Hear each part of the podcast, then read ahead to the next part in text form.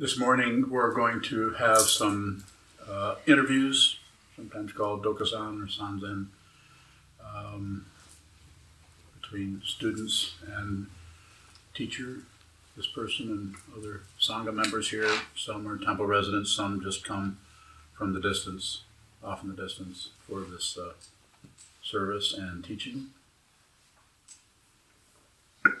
so the idea with um, all the people I'll be talking to are people who I have kind of an ongoing relationship with as students.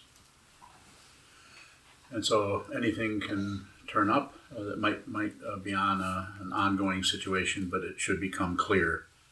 Um, will we still be taking some questions? Oh, yeah. So we'll still take some questions, of different ways of accessing this, either through the phone or through, uh, uh, is it, um, the, Chat. through the chat? Okay. So who's the first victim? Michael. Oh, this should be easy.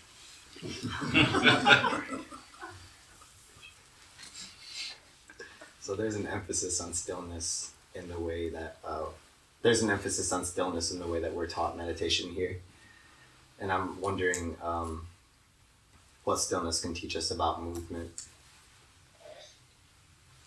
So the idea with uh, uh, stillness is we discover that we, we can't really stay still.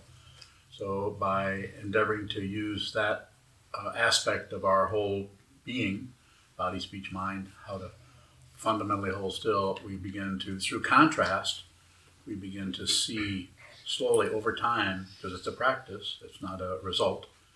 Uh, we begin to see the way in which the, the mind or the consciousness or that production part, that uh, analytical part of the mind is operating. So we spend some time just kind of getting to know uh, that uh, that aspect of ourselves that most of the world is shutting down on. Most of the world is shutting down on the basic operation and just imputing a self who wants this, who doesn't want that, and doesn't care about that. Passion, aggression, and ignorance. More.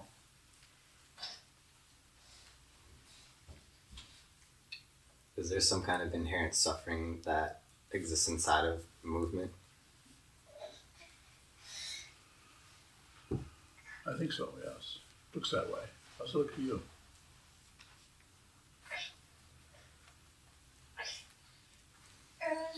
And between this and that, there's a tension between this and that. Fear can be that kind of tension. Uh, hope is, is a tension that is not particular. May fill up. What hope does is fill up the the intelligence that should be looking at what's going on. With, well, I'll just have hope. Hope doesn't seem to work too well in that way, other than it plugs up the area so you don't quite feel so bad, or or feel like you're particularly suffering.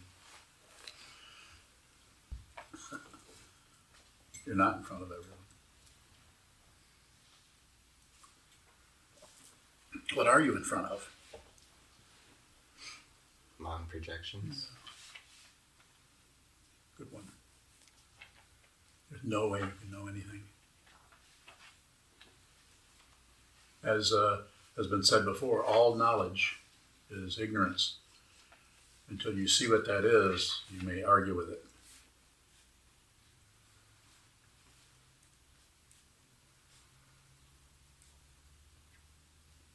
If I don't think my thoughts, then how am I able to communicate through knowledge? So the kind of communication uh, that we're talking about has different levels. There's just information communication, pass the salt. You know, um, when are you going to the store? Will you help me fix my flat tire? And so on like that. There's that kind, and then there's the other kind of communication, and there's different levels also we could go into. But the kind of communication that uh, is uh, fundamentally uh, at the core, you could say, to use a relative uh, meta, is without a communicator. Doesn't belong to anyone. How can there be communication without a communicator? That's the only way there can be. True communication, complete communication. Everything, everything else is artifice, invented uh, What- concepts. Concepts. Go ahead. Go ahead. What is true and complete communication? not separate.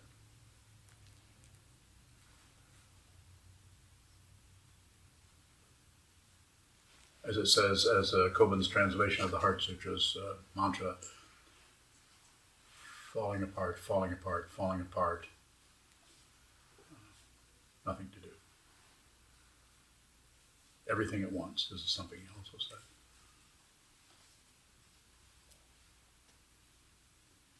Is it important to Yes. Mm. it's important. Go ahead. what is important? What you were going to say. No. What is what is important? What is important? Find out.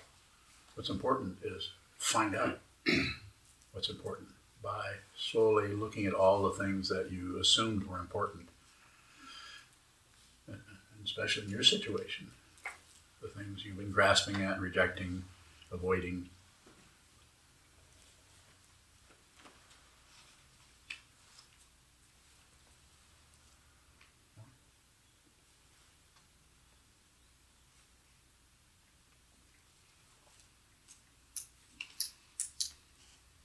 I don't think so. Okay.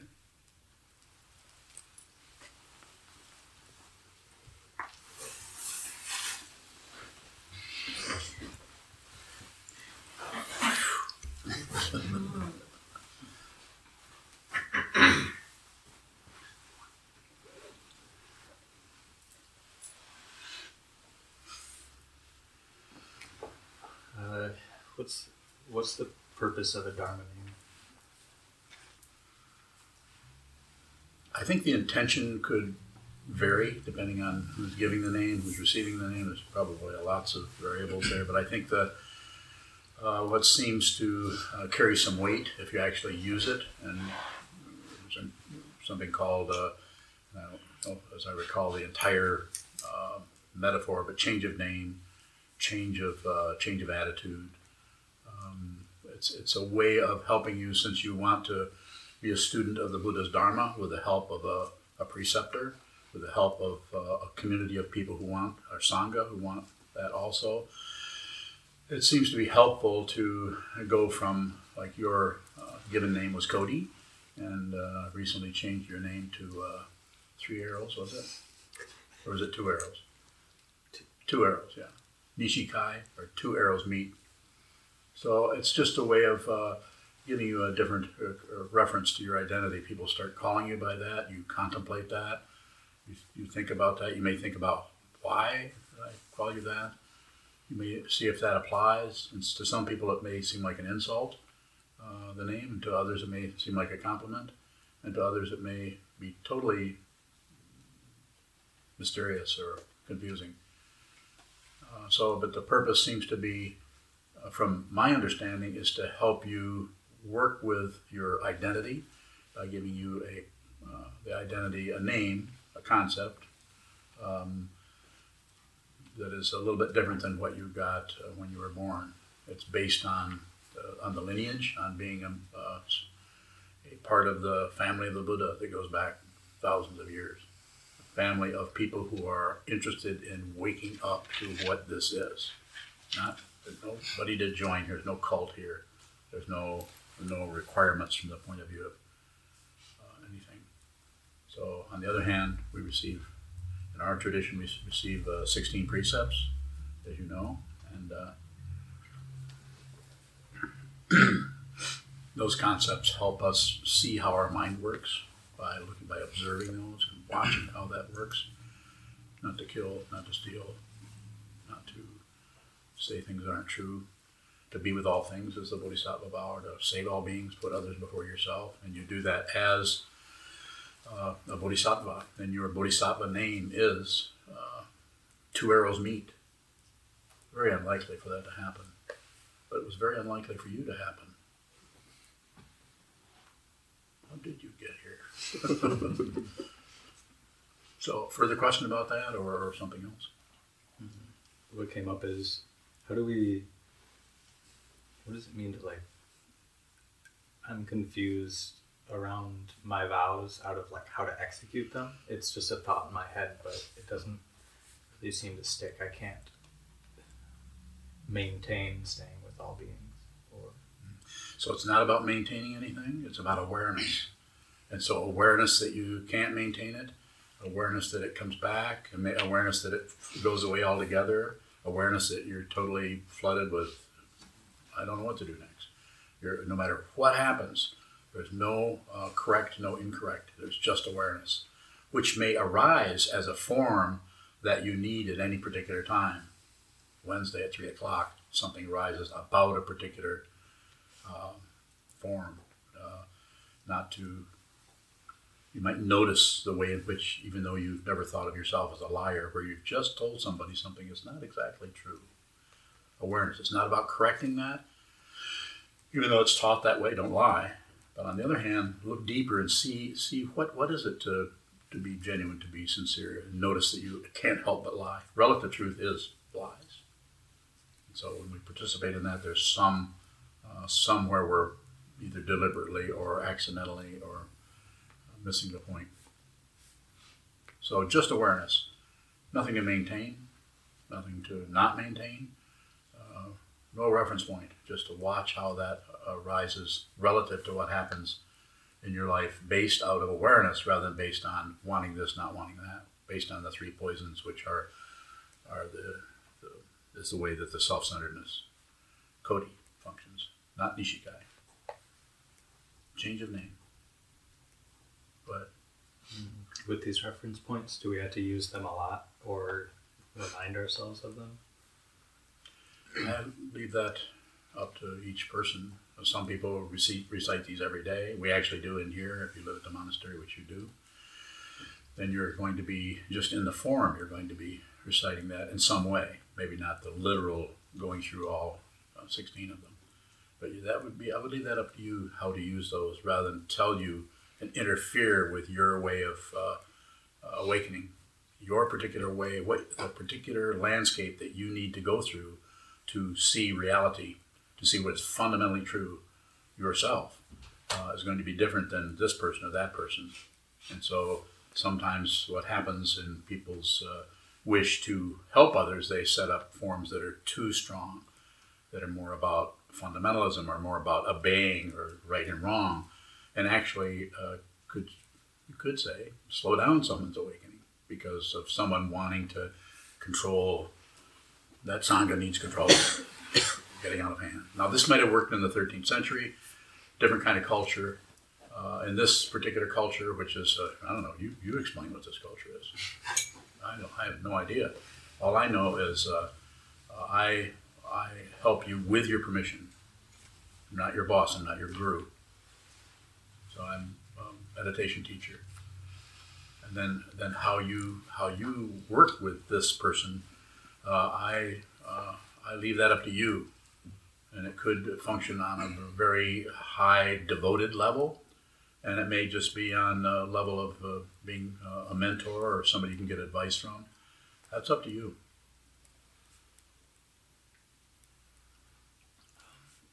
How many people are on the list or We don't worry. Okay, keep going.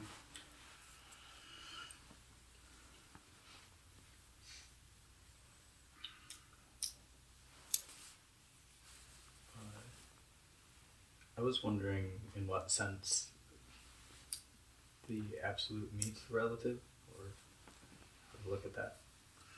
So absolute and relative are concepts about something, and uh, absolute it's a, a way of teaching or way of talking about it.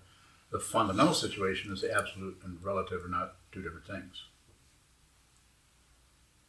They're separated, and it seems to be because of uh, the, the coming down into a relative situation to actually uh, the absolute manifesting as a being consciousness being, as I've said before, and the metaphor works a little bit, probably enough to be used. We're, kind of downloaded into this physical form, and then we start to, because this physical form is, you know, we have a reference point. You know, if I hit you and knocked you over, be, be a pretty good reference point for you. I won't do that. I don't think. So, what does the absolute?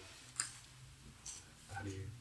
What does that represent? So, so from the relative mind, the relative point of view, it looks like nothingness, or so that's why it's you, uh, we have a teaching device we call shunyata or emptiness. So we we need to not abandon the relative situation, but we need to say through the teaching, everything is empty of what you impute or what you think it is.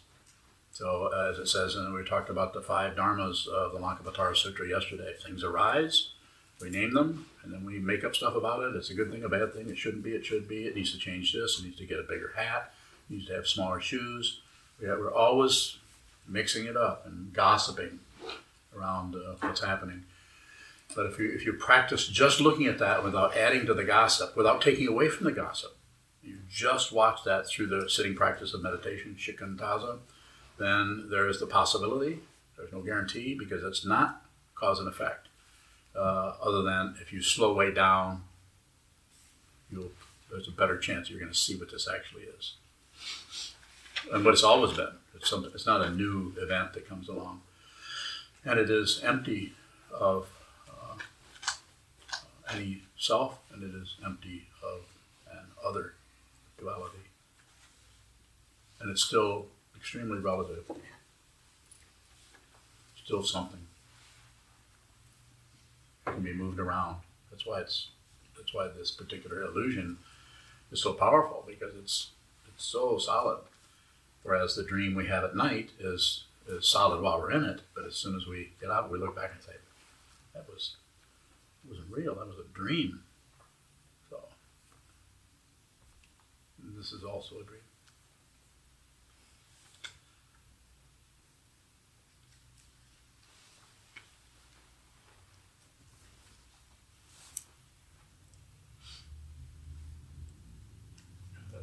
how do we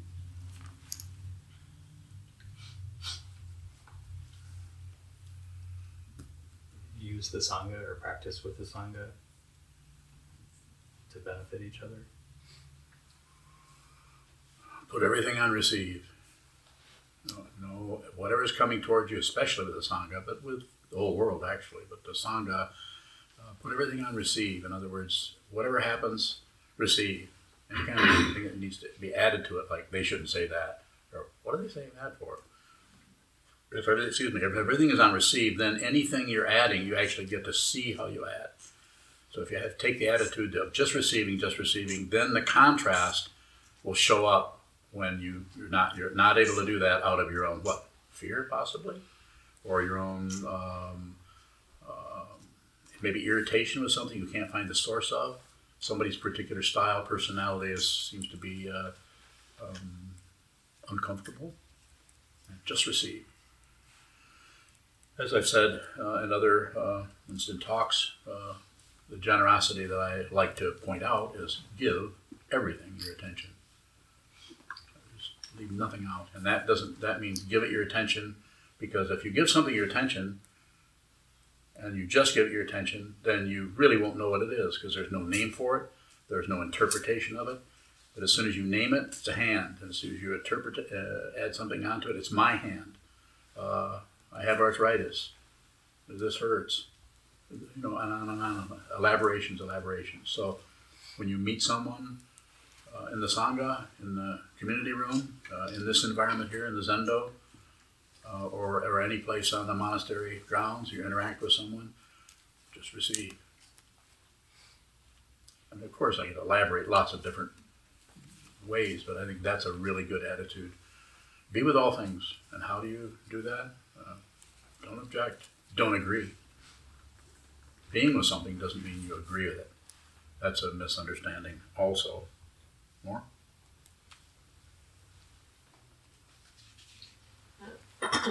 more practical matter from events from today.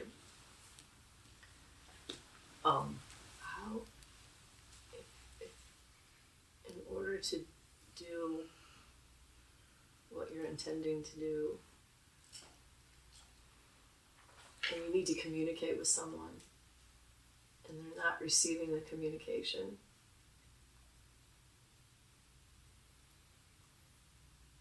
How do you know they're not? it doesn't appear that there's any response in the direction that needs to head where you Okay. You're talking about going into a prison? So you went into a prison up in Ionia this morning to talk to inmates. How many inmates came? Uh, ten. So is it about that situation? Yeah. So what happened? So I went in there and um, I got there at seven. Usually when I get there, because check-in is pretty early, easy now, and the chaplain intends to meet me there. But when I got there, they said he just left. He said he just couldn't wait anymore. So I get in there, and there's. I asked the men if they had the books because we just sent in more books, and some of them didn't have the books and the chaplain's got a different way of getting them in. And I'm trying to communicate it with them about the books mm-hmm. that we sent in and trying to get the men the books they need and the practice supplies and the whole setup. And he mm-hmm. was just chucking out or in response to what I was saying, saying something else. So it seems like in order to do this, need some communication. but if you try and try and you just realize it's not happening.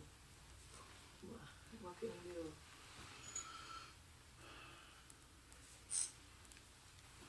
So I know it's frustrating having gone into prisons, gone into that prison. Very frustrating.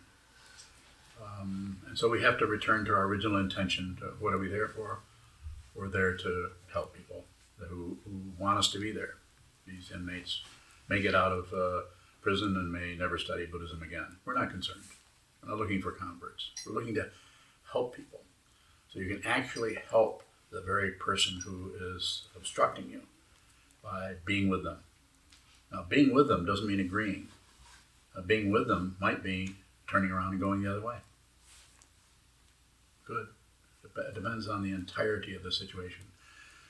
How do you know if you're seeing the entirety? You won't. If you think you see what's happening, you haven't looked close enough.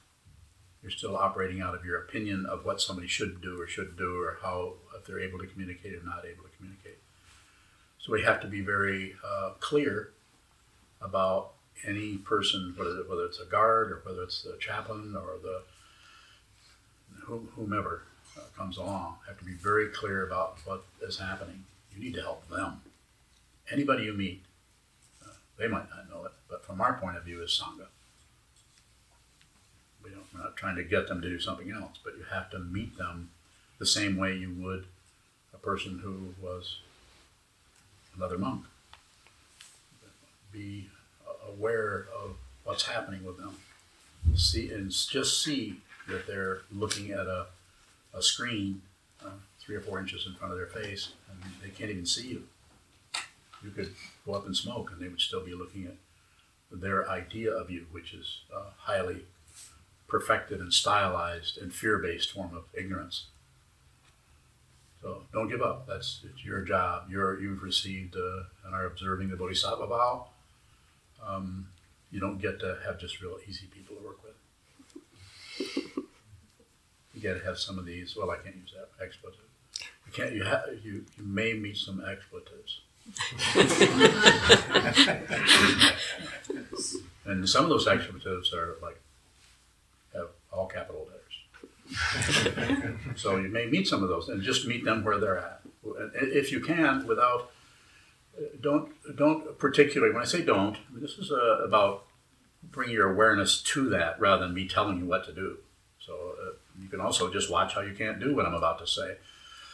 don't abandon anyone, especially guards or chaplains or anybody you meet. Abandon no one. Be with all things. Help everyone. And that's not going to feel very good, probably. And it, it, because your original intention is set up as a particular ideal way that you want to help people. Here's the, here's the wonderful, uh, devoted inmates who want to practice Buddhism. you know a few of those. So don't, I mean, you don't want to disagree with that or do away with it because we need some kind of a uh, ship to sail. But you could actually just be with, it's as if you, when you meet someone who's going another way and not allowing you to go through the steel doors or whatever, then just be with them. It's as if you never had a Sangha. If there wasn't any, uh, any, any group of uh, inmates waiting for you somewhere in a, halfway across the prison yard,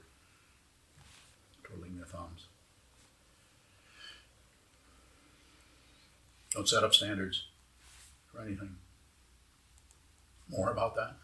So this could be the example of anything, but if you're in the midst of it, Yeah. and um, starting off with the situation like that, and then there's ridiculous noise and chaos going on, and in this situation, one of the inmates said the chaplain is now doing two jobs, and he the chaplain seems just really stressed out, and he's kind of checked out. So I mean, I could see why, I could see why that would, Those are going to be some that- whys.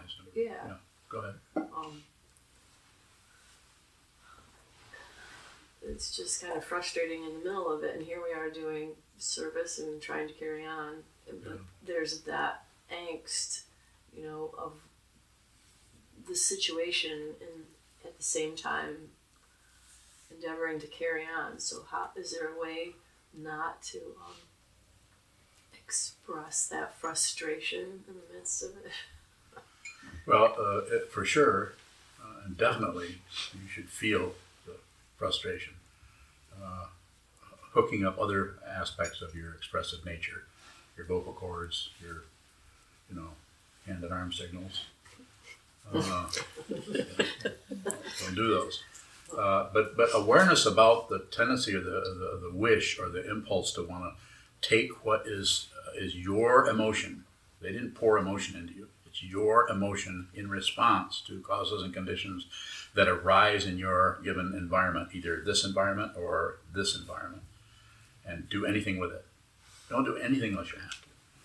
If you have to, then you might have to, you know, put it gear and hit the accelerator and pop the clutch.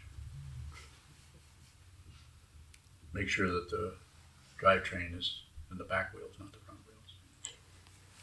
That's awareness. But don't do anything unless you have to. And notice, use that as a dharma gate for yourself. Notice the way when people act a certain way and, and get and, and, and thwart your intention to go in and teach the dharma to these inmates. Notice that when the structure that we live in, society, the, the prison structure, which is a hideous, uh, controlled hell realm, where we put human beings instead of helping them, we put them in there to torture them. Odd kind of thing, but we do, and it's uh, and so we're trying to go into that hell realm and see if there's enough of an opening uh, to to even get to the people that are saying yes, I, I want help. I want help me train my mind. So you know, you're also working with the person who's stopping you. You're working with all the uh, hell beings. Don't know they're in hell. They think they're in heaven. Follow that?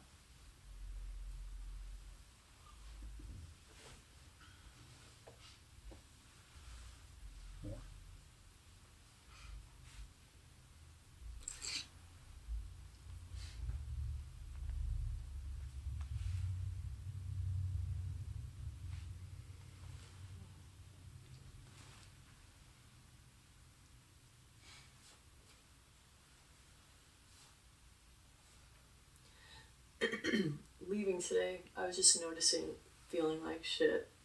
You know, Okay. oh, um, and then there's the story about the whole thing. It seems to come after that feeling. So how is there a way to um, not shut down on it, but not let it get carried away or buy into that? I I think just the question that you're asking tells me that that's something that you're working with. Uh, there, there's nothing for me to correct there. We have to. We, it's very important to actually feel the emotions, and not take those to some kind of uh, uh, some kind of court and punish ourselves or do anything. It's always of us. And if we if we watch them roll and roll out and roll back in and come back out again and, and do into some expression and then back off, and then we notice a story that comes up about something that just happens, which is not coincident with what happened, but it's uh, it's uh, laced with our interpretation. With uh, it has a lot of frosting of what we think it was, what it should have been. Uh, we just invent stuff all the time. We're extremely creative in that way, especially when when we're in a situation where we're really frustrated. So important to go to the fundamental feeling of the frustration and don't abandon anything. Those thoughts that are rising there, don't abandon them by leaving them and going to something about the thought. Takes a lot of practice, a lot of awareness practice to see that. And the actual fundamental thing, as you've heard me say many times, the fundamental mis- mistaken identity is we think there is someone going through this. We think there's actually a being me. Goes on. What was your Dharma name? You just uh, What? what Is that your name? What? could be. What does it mean? Kozan, Yeah, what does it mean? the literal translation. Literal translation. Tiger Mountain. Yeah. What does a tiger do? Sometimes it bites. It tiptoes. what does a mountain do? Sits there. Do you understand? Now that you just explained it. You thought it was a, a mountain with claws and teeth running after little animals. More. You've talked about confidence. It seems like when you're busy in the midst of it, there's no time to really consider confidence. But afterwards, sometimes the spin, it's like um, not getting on myself about, oh, I can't do this right, or I suck, or I don't know how to do this, or I should have done it that way, this way. How is there a way to um, realize confidence in the midst of giving yourself a hard time? Just watch giving yourself a hard time. Don't try to stop it to get to a person, an image of yourself where I don't give myself a hard time anymore. You know, I used to really give myself a hard time, but I don't anymore because now I'm getting somewhere. Conditional confidence will always let you down or build you up. It's the very nature of conditions. You feel really good, you've really done something great. You feel really terrible, you've you've not called the shots right, and something turns out uh, inappropriately or wrong or more confusing. Unconditional confidence, there's no one who's confident. There's just a fundamental appreciation for the nature of everything all at once. All at once. Falling apart, falling apart, falling apart. All at once. Getting over there, time, remembering what's back there, time is has its place, but it's uh, illusory. Lifetimes. You could say that. Or you could just say last 20 minutes. It was like another lifetime uh, up north in the prison, just like another lifetime. As this will be and is now. Confidence, uh, unconditional confidence, uh, is unconditional, and there isn't anyone that can fail or do anything wrong. There isn't anyone that can see, succeed. Hope and fear. There's no success, there's no failure. There's no happiness, there's no unhappiness. Sometimes called bliss. And even that might be a little bit too many S's.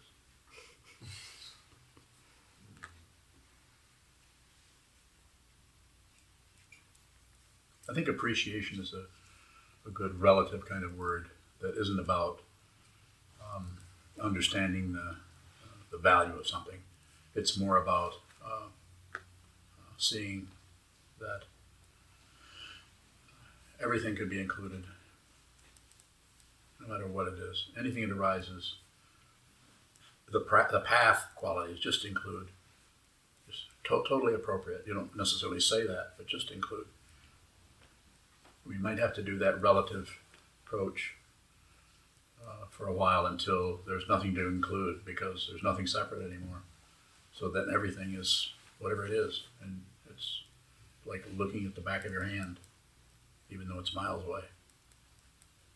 It doesn't feel particularly poetic. Like whoop-de-doo.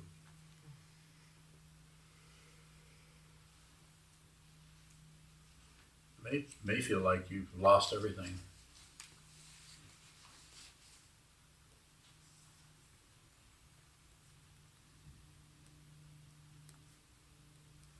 Is there a way to train to remember appreciation in the midst of Very- difficulty? Very pragmatically, you just write it on an index card, and put it on your bathroom mirror.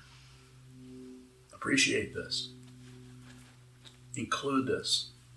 Whatever's happening, include. That's difficult because sometimes the things that show up uh, smell and are ragged around the edges are making a lot of noise. So I'm not saying dive right into it and be a martyr, but just be where you're at. Wherever you're at, that's where you need to be. Or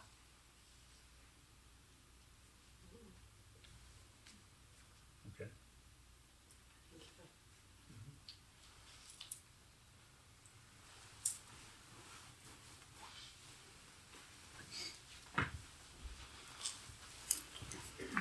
Thank you.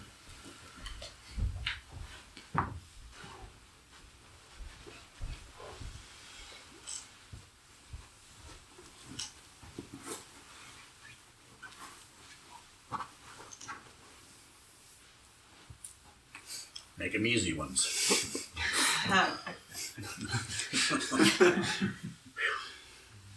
Um, you're talking about dreaming and how this is a dream too.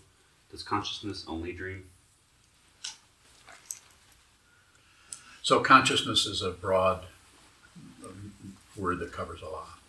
So there's a consciousness that's digesting your food right now, hopefully. You know, consciousness is not separate from anything. So you could say, uh, the way you seem to be asking it, I would say, yes, everything is unreal. And everything that we uh, witness or understand or hear, smell, taste, touch, think about is an object that arises in its own form of consciousness consciousness always finds its own form.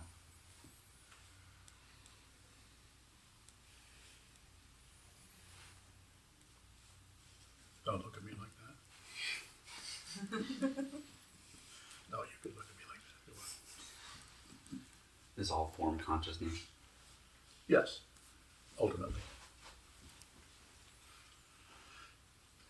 Does, it, does that mean that there's some kind of perception in each form? No, that's that's getting into the materialistic part of it. You don't need to drop down. What you said was was pretty good, but then your question dropped down two or three rungs on the ladder, down where we hang the paint bucket.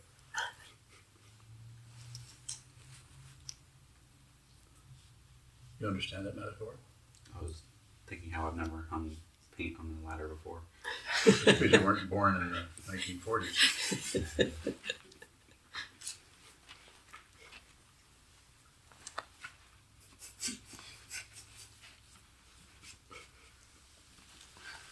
Don't freak out now. yes. What else? The way that forms are presented here is not to lock down on them, but to observe them, not to necessarily follow them. Yes. But then at the same time, forms like the Doan or Doshi seem to have some need to have more of a locking down. And I'm wondering what's the middle way to, to work with both of those situations. Well, we start by learning the form, which is a particular way. The the uh, Shuso or the Ino or someone who's been here a while teaches you the form, who is uh, leading the the dawn, leading the chants, and that structure has a very definite way of, of happening. There's we've had people come in and immediately want to change it. Say, you know, this would be better if we if we didn't hit the, the gong here, but if we did it, you know, it's not that they're wrong. It's just that they, um, it just uh, tells you the way the person learns, and they learn by being hit. not not with a club, with a comment like, oh, "We're not going to do it that way. Just learn the form, and then we'll look at your ideas later. Your ideas about it. But first, first learn the form." So the locking down part is coming from your mind. It's not if uh, if you're learning from someone and they are they seem to be kind of aggressive or trying to get you to you know correct you in some way that seems aggressive, then uh, that's a dharma gate for you. It's not something for you to necessarily come to me and complain about. Or maybe it is. Come and say, I don't like it when they scold me. I can't do the chants just right and I don't intone the uh, at the end of this, I don't do the whatever the ornament is at the end of a particular sutra. More? More about that, yeah. I didn't make myself all that clear. Should we endeavor to tighten our form? I think that's you, you have it, and you're told, uh, like for instance, one of the forms is you know, strike the bell. You know, strike the bell. But the way I teach it, the way it's taught here, is to have it be a complete gesture. So you come down, and if you happen to miss, if it makes no sound, then you can come back and do it again. But if it makes any sound at all, even the slightest sound, that was your strike. You've been taught that, okay? So people are actually doing what I told people to do many years ago.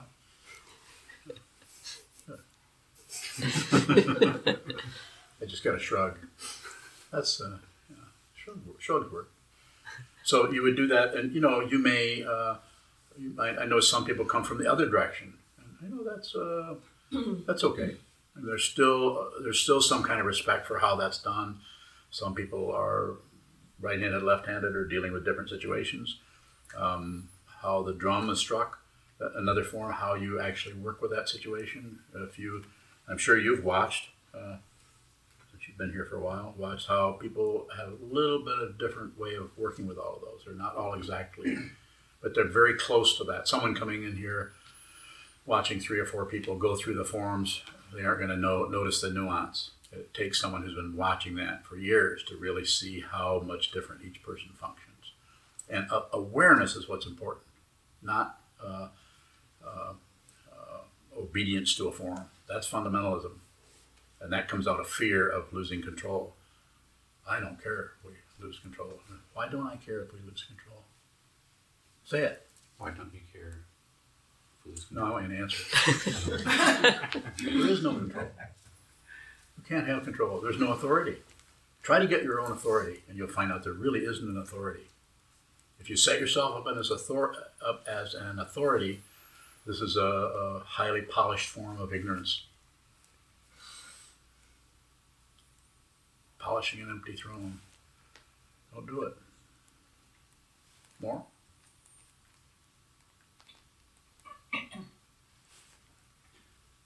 In a similar way, when we're sitting, there's a encouragement to return to stillness, or just to kind of return to a neutral position. Um, with the I never form, say that. Where'd you get that from? I added it Oh, okay. You added it? Were you aware you added it just now. just now? so what am I saying?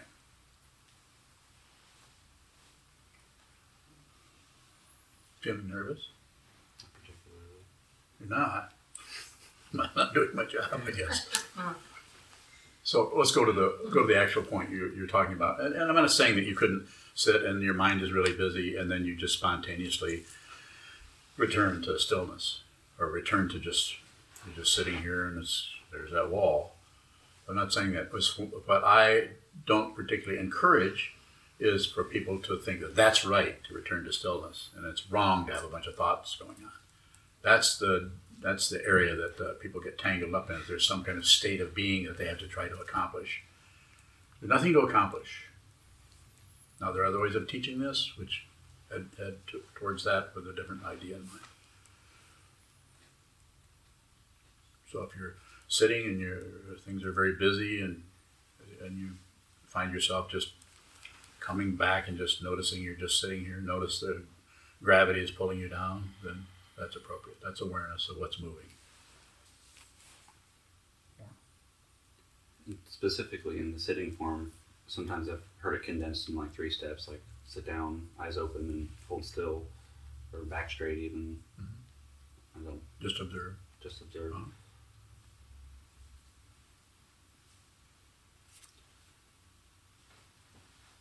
What does it mean to hold still?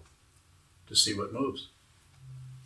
Is there an endeavor on the cushion to, if we're watching our body move, to stop it? So that's when uh, what it seems to be necessary to do quite a bit of this, and then have a teacher who's able to understand what this is fundamentally, so that they know how much that teaching person should, you could say, interfere with what's happening with you. They might say, sit in a chair.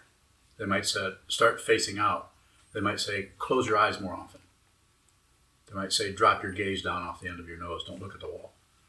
There's lots of different things that can be done to modify that. But you also might be doing some of that by yourself. You might be um, be really miserable sitting there, want to leave, but you know you shouldn't leave because it's not the end of the form. So you're there and you just uh, deliberately start to daydream about something.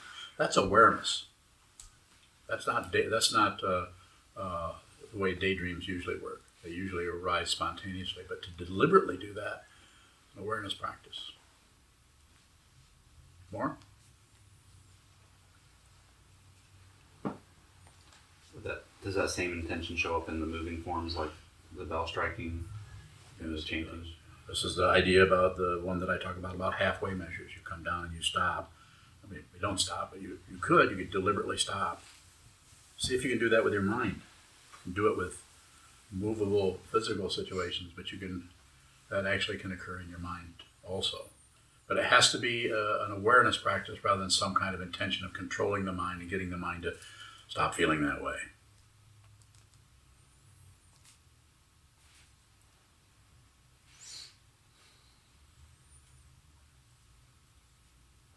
More about that would be good if you have it. We notice we've been pronouncing a word wrong or something like that, should we change it? Yeah.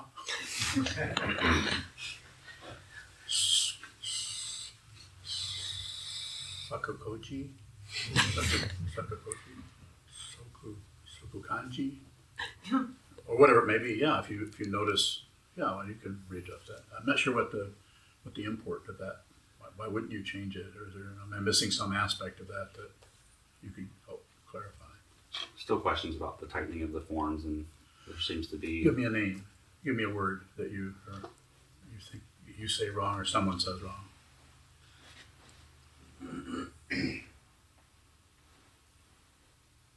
The only thing that's coming up is some. Sometimes you say that even with your name, if to do it like by the books, you wouldn't really pronounce that second, that middle U. Like Yeah. when we say Raksu, it kind of goes over that. Yeah. And sometimes, You say Raksu instead of saying Rakusu. So what was the question? so we're aware of that, but we still don't particularly tighten down on that with like Sokokoji or your name. It's just there's a lot of confusion around that. Yeah, just like with Raksu, even though we're not saying the middle one, we still are still not rolling the R. Lakusu, Lakusu, Lakusu. So we're not. I'm not even if a, if the person with a native Japanese speaker would still take exception to what I'm doing. It's like trying to study with uh, Mayun uh, in France, and she well, trying to get. She'll say something in French, and then I'll try to reproduce that. And it's the the way that L and that R went together. I can't track that with my. I can't. I can't. I try to say that. So when you're my age, you're trying to learn a foreign language. It's quite challenging. But I have a very good teacher, and she's really nice. She's always great. And I said, I, I just said, I, I butchered that, didn't I? So it's about it's about uh, having a little bit of a sense of humor about it, and, and also um, the right and wrong thing is what gets tends to get sticky for everybody. Like you know, when somebody's learning the the Chanta Sutras, and they're very specific, and it's what 25, 30 minutes of of, of doing, especially if you're the Doan and not uh, and or the Doshi up here at the altar, is a very definite way this is taught. And the idea there is to give you a strong form. It gives you gives you some kind of a reference point. This is an empty teaching. This is a, this is a transcendent teaching about the nature of reality, the nature of you as a human being, of, of living beings, of consciousness itself. There's nothing to believe. There's we need some. We need something. So we have a carving of the Buddha from China. So, but there's there's no, nothing to worship particularly. So it's the idea of having a little bit of a sense of humor with that. You know, you, so some people really can't pronounce a word a certain way because of their ability or lack of ability, ability, however you wanted to say it. Um,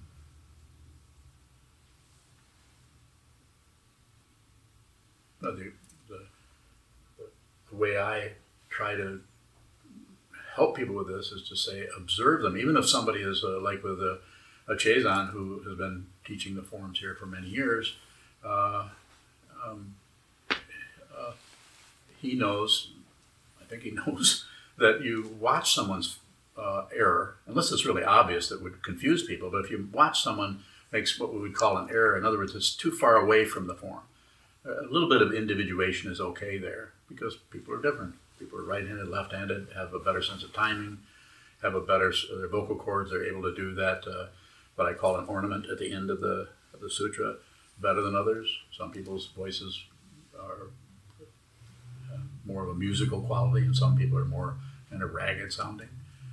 And so we we uh, we always include all of that, and then we do whatever we can to use the form in such a way that it helps our awareness, not helps us really be good at doing the chants. Or well, at least I'm doing everything correctly. I hear people saying those words wrong, and that's just bad.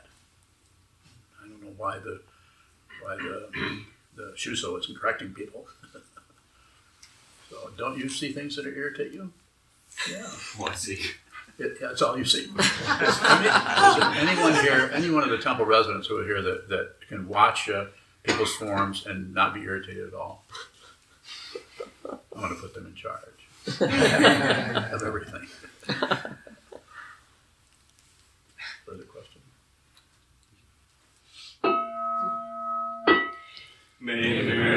Penetrate into all places, so that we and every sentient being together can realize the Buddha's way.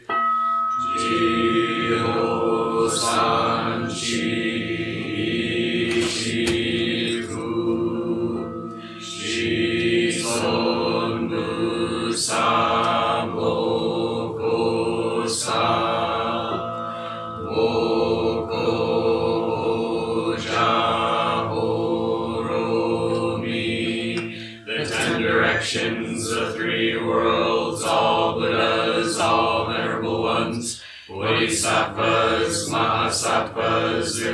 Prajna